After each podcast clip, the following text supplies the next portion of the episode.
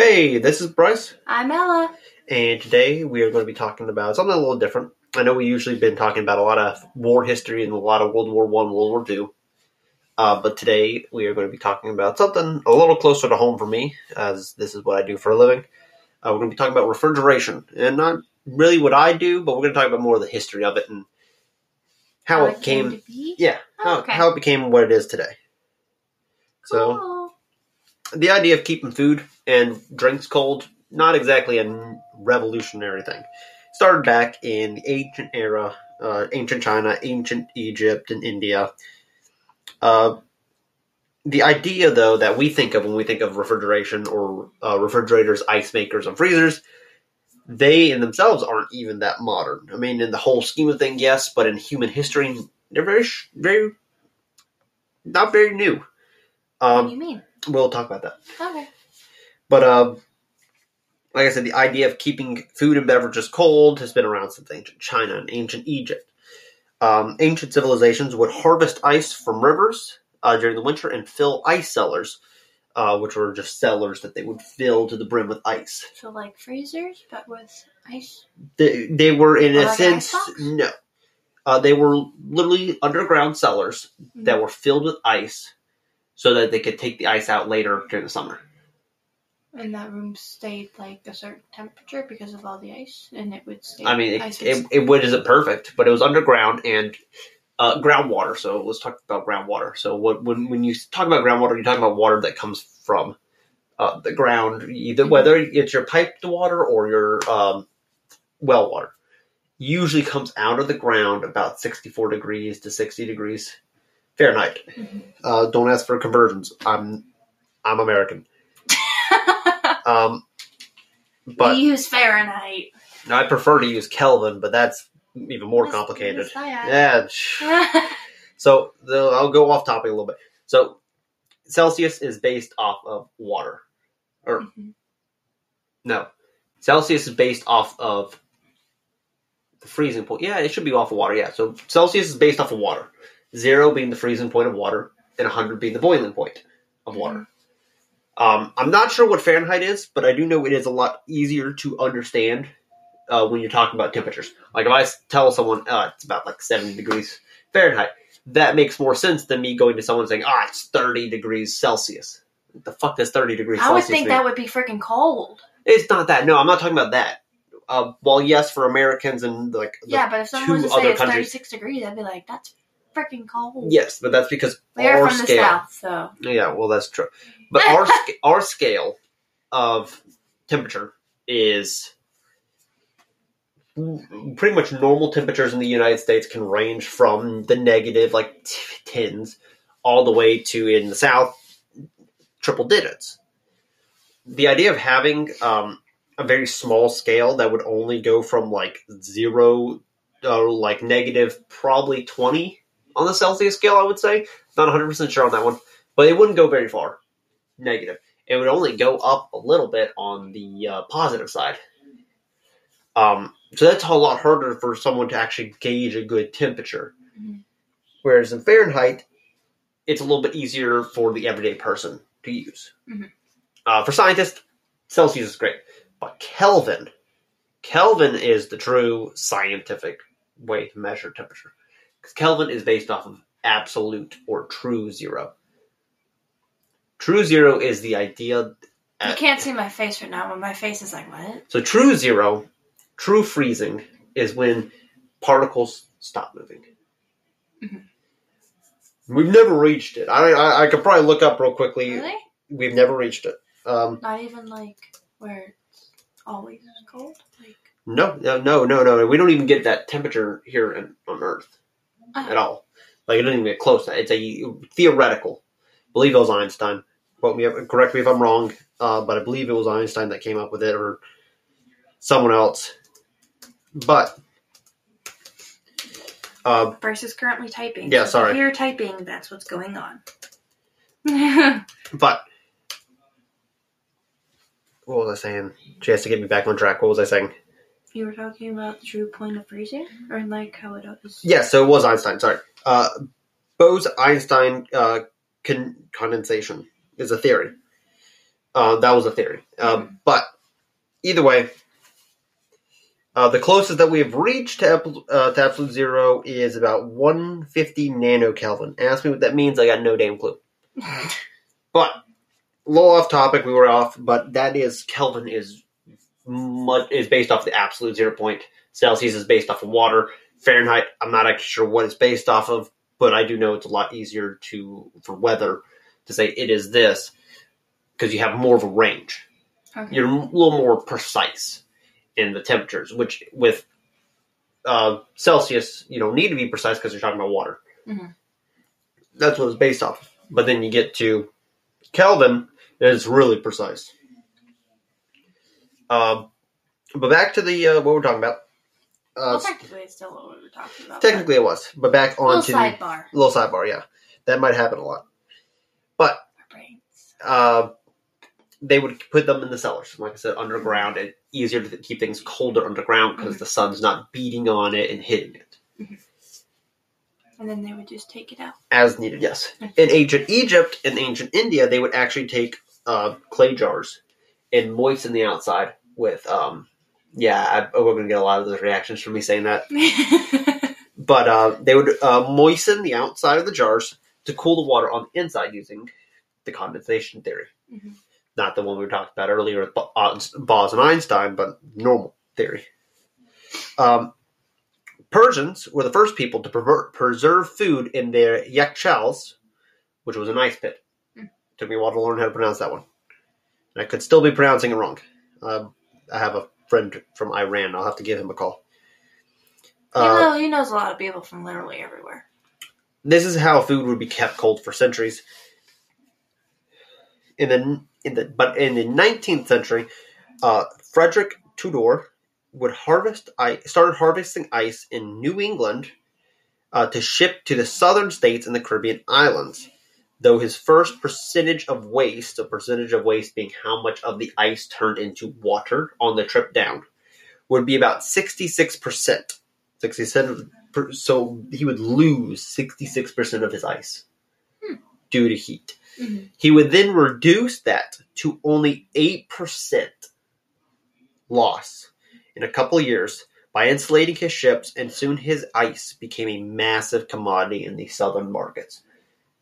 Because most, uh, I'm going to be honest, ice doesn't, water doesn't freeze down here, like ever, in the south. Like, I can name like three times in my life that I've seen water freeze naturally hmm in the south. Which was When I was young, when it snowed. for The- black ice. Would that be counted? I mean, yeah, but we don't get black ice often. Yeah. The only time you get it is the, like the weird, very weird times where you get, which I mean is normal here for it to be warm in, during the day and then super cold at night. Or you know, we get every season in one possible in one day. Yeah, but crazy. it's not enough. Yeah. So he would bring this ice up from New England where it freezes every winter and brings it down to the south where it doesn't. And it became a huge commodity. Um, it's so cool though, like how ice was such a big Mhm. deal back Yeah. then because because how else are you going to keep things yeah, preserved? Um, it's just so cool. due to the dangers of harvesting ice, because you got to imagine these weren't just like, oh, they get in a bunch of little ice cubes. No, these are giant blocks of ice that weighed a couple hundred, maybe even like 2,000 pounds. So, we want to know what's going on in my brain right now. What? Have you seen the movie Frozen? Yes, In- exactly. In, the beginning of the thing Exactly. they're harvesting ice, yes, is that what they did? pretty much. Okay. And then they just had like big chunks of ice Yes. and they would sell it. Yeah. Okay. That's what's going on in my brain. So, obviously, people tried to figure out how to artificially cool things. William Cullen designed a small refrigerated machine, refrigerating machine by creating a particle of vacuums with a pump over a canister of di- dithy- diethyl ether, a byproduct of making ethanol. Uh, the ether boiled and absorbed the heat from the surrounding air. This resulted in a very small amount of ice. Uh, while uh, this is very similar to modern refrigeration, uh, how modern refrigeration does work in the basic sense is you take a compressor and you compress a gas, which we'll talk about the different types of gases or freons that were used, and compress it to where it has a high pressure. And the higher the pressure, the higher the temperature. And that changes as you go to different elevations. Mhm. So the higher pressure, higher, higher the temperature. This would then go and absorb heat from air around it, typically across a coil with uh, fins, modern modern day fin, modern day refrigeration. The air that would go across it would cool it, also lowering the pressure and lowering the temperature. That would then go around and go through a a uh, con, uh, metering device, whether it was a just a literally a tiny little tube, or a TXV, or my least favorite thing, an EXV, electronic. Yeah, it's an electronic version of the TXV because everything needs to be electronic. I had no idea what the any of that. So TXV is a thermal expansion valve. EXV is an electronic expansion valve. It's a valve that meters and changes how much gas is allowed through. okay. You have all these technical terms. Yes. I have no idea what they're called. But so that would then go to an evaporator, another coil, and that would take the hot air and hot. There's always heat, no matter how cold something is. There's still heat. Yeah. Um, like right now, outside is probably like what 50, 60? Probably. But there is 50 60 degrees weather outside. It's pretty cold for the south, but it'll get colder here the next couple weeks. That 54. oh, okay, that's not bad. But if I were to walk into a walk-in cooler, It's also raining.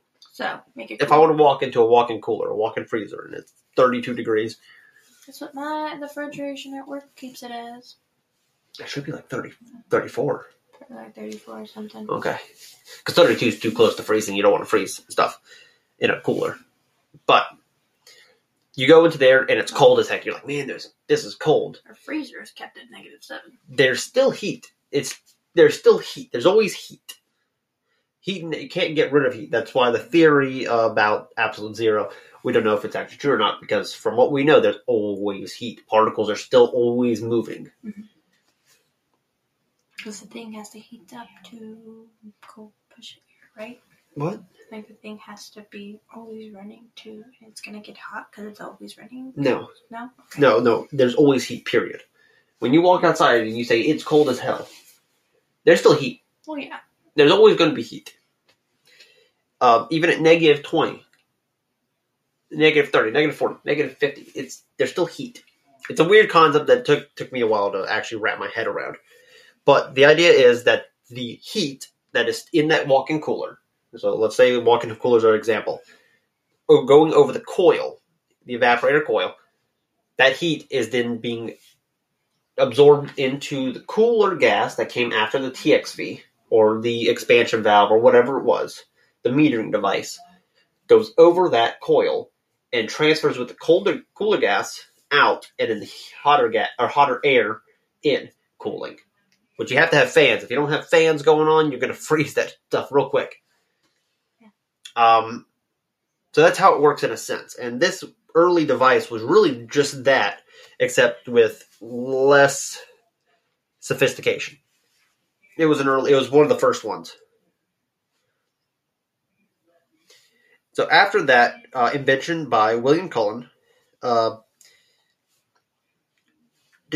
sorry, um, several others also continued to make advancements into this new technology, including Benjamin Franklin, John Hadley, and Oliver Evans, making uh, different types of closed compressed cycles, which is even closer to the modern day uh, refrigeration cycle. John Gorrie uh, built a similar machine based off of compressed air. Uh, James Harrison enlarged the idea for meatpacking and beer industries, making one of the first, or actually, I think the first walk-in refrigerator, or at least a basic idea of it. I tried looking up and see if I can get pictures of it for the Instagram, but there were very crude drawings. So the first ever refrigerator was technically a walk-in fridge. Yes, I believe so. I mean, the ones that were done by Benjamin Franklin and John Hadley and Oliver Evans could have been small, itty bitty little things that Mhm. cooled things, or they could have been ice makers. I, Uh, I can, cooler. yeah, kind of like a little cooler. Um, soon, uh, Ferdinand Carré would introduce ammonia as a coolant in 1859. This would not be a very this would be very popular, and they're very not popular uh, soon after, just because of the issues with ammonia being very poisonous. Um, though this is still used in some industrial uh, refrigerators, or uh, I think they're called chillers.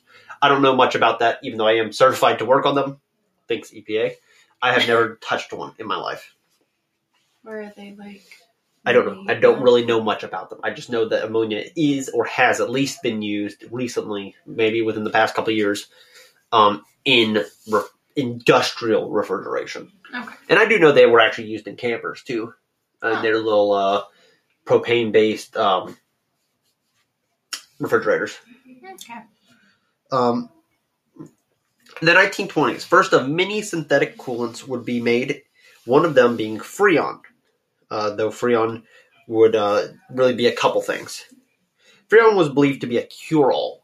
So Freon. So then before this, we had things uh, like propane we were using as uh, coolant and other things that were poisonous or flammable or slightly explosive or very deadly different things. It was hard to find something or corrosive, or they had a nasty odor, or they spewed a color. You know, and while you may think, why does a color matter? If you got some kind of like red smoke coming out of your uh, refrigerator, I would run the other Yeah, exactly. so if I see any kind of smoke coming anywhere where it's not supposed to be coming out of, I kind of freak out. yeah, so these these uh, Freon were odorless. They were colorless. They were non-flammable. They were non-corrosive, non-poisonous, um, and they were chlorofluorocarbons, CFCs. Um, why are they like that? Chloral? Chloral, fluoral carbons, chlorine, fluoride, and carbon. And I think some other chemicals are in there. I I'm not a chemist, but uh, they they would also have uh, some different types that would come out later. But these were the big ones. These were virtually non harmful to anyone, and those believed at the time that they could not harm the environment. And they did test them. They tested them pretty well. Uh, they tested them extensively, except for radiation heat, which we'll come to Uh-oh. later, which is uh, pretty important when you get out of the atmosphere. Which, funnily enough, that's where gas likes to go. Is it the atmosphere? Yes. Um. So uh, we would get we're at yeah. So Freon was believed to be a cure-all. That's in all the ways it solved a lot of issues that other coolants have. Thomas Midgley Jr., with the help from Charles Franklin Curtington, uh, invented this miracle compound. Freon re- uh, represented several different types of chlorofluorocarbons, or CFCs, freons, which were colorless, odorless, non-flammable, and non-corrosive.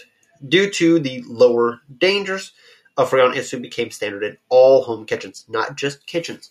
These were used for uh, your hairsprays or uh, as compressed gas for that those kind of things, your perfumes and all that.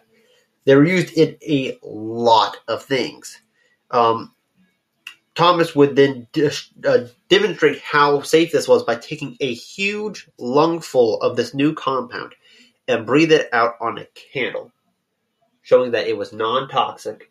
So he breathed this in Uh-huh. and then blew it out. To I feel show. like that would eventually kill you. So, so like I said, uh, Freon uh, was used in uh, cartridges, perfume, me- and medication, along with re- refrigeration, Either that or you'd get really loopy or high off of that. due to lack of oxygen. Yes. Now, here's the thing: some uh, some things like propane are heavier than air. or keyboard cleaner. Um, no, that has that's a different thing. Oh. That's different. But uh, propane, because I, I bring up propane because it was and now is very. It was a popular thing, then it wasn't because it's flammable, and now it's popular again. And uh, I don't like working on them. They're terrifying, even though they really are just like a couple ounces of propane. That's not a lot. It's just the. It is a scary thing to work on. It's fucking propane. well, yeah, because that thing. But it is just a little bit. Now, if you blow out the system and you're safe with it, you're fine. Nine times out of ten, you're fine. But a lot of these propane systems, get a little off topic again, I'm sorry, but a lot of these propane systems have two, three, four compressors and four cycle different circuits. Mhm. You cut into the wrong one, that's a full system of propane. Mhm. Whereas not the one you're wanting to cut into. So it's very da- it can be dangerous if you don't pay attention. Which can go for a lot of things, but this is dealing with propane. But uh, there are a ton of different types of uh, freons out there, the CFCs. Or uh, there's another type, I'm kind of forgetting, but it has hydrogen in it instead of the fluoride, if I remember correctly. Um, R12, R22, R404, R410, many more. R22 and R12 were very popular back in the day. Mhm. Uh, but those are both banned from production in the US. Actually, I think R12 is technically banned, period. I'm not 100% sure on that one. But I do know R22 is banned in the United States and Europe, though our recycled R22 can still be purchased, though it is expensive. Uh, pretty much anytime I go to a unit and they have an R22, which is a lot of time in the more rural areas, um, where they have uh, older equipment. And I'll say those R22 systems, they they're like tanks. Mhm. They they'll go forever. But nowadays, when when they break, I mean, the cost of R22 is so expensive, it's not worth it. And the reason the EPA wants to get rid of R22 and R12 is because systems do can at some point just from corrosion from outdoor elements Mhm. corrode out the system and start little leaks Yeah. those little leaks get into the atmosphere, and we'll talk about um, why the EPA cares about that getting into the atmosphere in a little bit. Once you're all done, can I please ask a random question about something we already talked about? Yeah, sure. Okay. Um, but this is around the time around this time we got to where the EPA was created and the Montreal Pro- uh, Protocol, uh, which was used to help protect the ozone layer and the environment. This is about the time that technicians who worked on Freon units began to have to be certified, though I believe a lot of the older guys who have been working on them were grandfathered in. Mhm. Um, and I mean, my teacher was telling me about before the EPA how they would take their Freon bottles because Freon was so cheap back then, and just spray their beer with the Freon, just because it would cool them down. And because everyone thought it was cure all, they didn't think there was any dangers to it. Didn't weren't you trying to do that the other day with a water bottle? You were Oh, spraying the water. no, bottle? that was with compressed air. Ah. That was not Freon. Well, I knew it wasn't Freon, but like you were trying to cool something with. Yeah, I was just showing you how liquid air can be Yeah. very cold. Yeah. which is something that most people don't think of. Like dry, like liquid nitrogen, shit's cold as fuck. Well, yeah. And dry ice. Yeah, but um.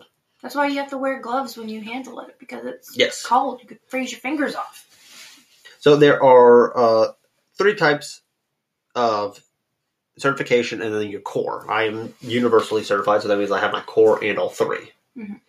Um, to work in the business I work in, you only need type two and your core. Uh, having all three, oh yeah, I already talked about that. Uh, Freon has changed considerably due to the EPA and the Mon- uh, Montreal Protocol, and there's another another thing that I don't remember from school that my teacher taught told me, but I it's been so it's been like two years. Uh, so considerably from R12 and the uh, to the R400s, and now to R290, like we talked about propane. While propane technically is a new thing coming back, it's it was an old old um, thing from the early 1900s. Uh, it was used until the CFCs came out and replaced it.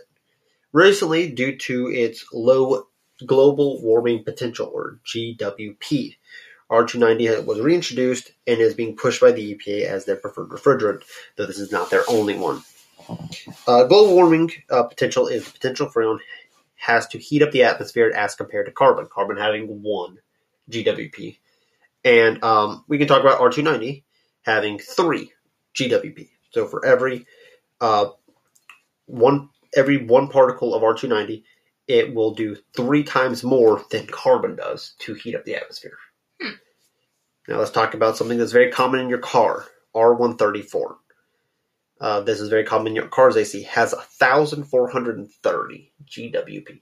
It's 1,430 times more damaging to the environment than carbon. Hmm. This is why I also never understood this whole thing with let's go green, get an electric car. Your car is not really doing that much damage to the environment as compared to other things. Yeah. What is the most damaging thing to the environment that? Uh, Are we talking about human made or just in general? Okay, in general, it's probably uh, volcanoes. So Wow. volcanoes spew out so much. Like I believe it was the last three or the last four volcanic eruptions Mhm. have caused more, put more carbon into the air than all of human history. There was a volcano that just recently erupted. Did not know that. Yeah, it happened um, a few weeks. But uh, if we're talking about human made, I would probably say early industrialization. So what China's going through, what we did back during the Industrial Revolution, and uh, England's Industrial Revolution, I would say those are probably the most damaging. Though I'm not a scientist, so don't quote me on that one. I may I may be wrong, but that's what I would think. Because early industrialization was very unclean, dirty burning. Dirty burning is when you uh, burn something, burn a flame, and it's just spewing out Mm-hmm. uh, carbon. But back on topic, if we go to R404, which is the most common one I've worked on. Mauna Loa erupted. Oh, okay. But R404, which is the most common one I work on, um, is 3,920 times more dangerous to the environment than carbon. Mhm. Uh, the biggest downside to R290, flammable, and it being heavier than air, it can settle in your lungs or on the ground waiting to find a spark. Uh oh, So, that's terrifying. yes. But again, it's a very small amount, so it's not that big of a deal. Yeah.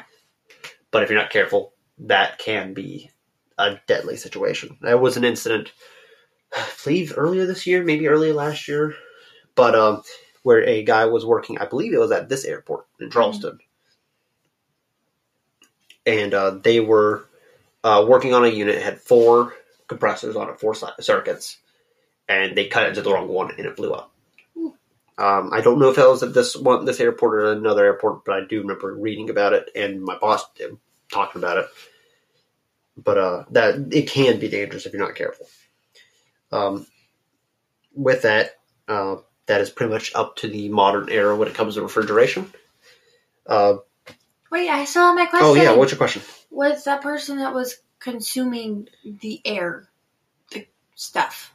Did he eventually die from doing that, or did he die from something else? If I remember correctly, because I thought I wrote it down, but apparently I didn't.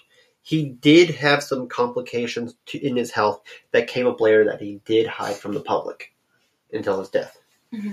and it was released. Um, but I don't remember what. I might look it up and bring it up, bring it up in the next episode, uh, if I can, if she can remind me. You gotta remind me. But uh, that is it for this episode. If y'all do have any questions or uh, if I said anything that was wrong, please let us know. You can email us or uh, message us on the Instagram. We're going to put the both of those in the description of this episode. Uh, I forgot to do it in the last episode. I think I can update it. I'm going to try to. Might also make a Facebook, maybe if we get enough people. Yeah, we'll see. Because we know some people don't have Instagram. I don't.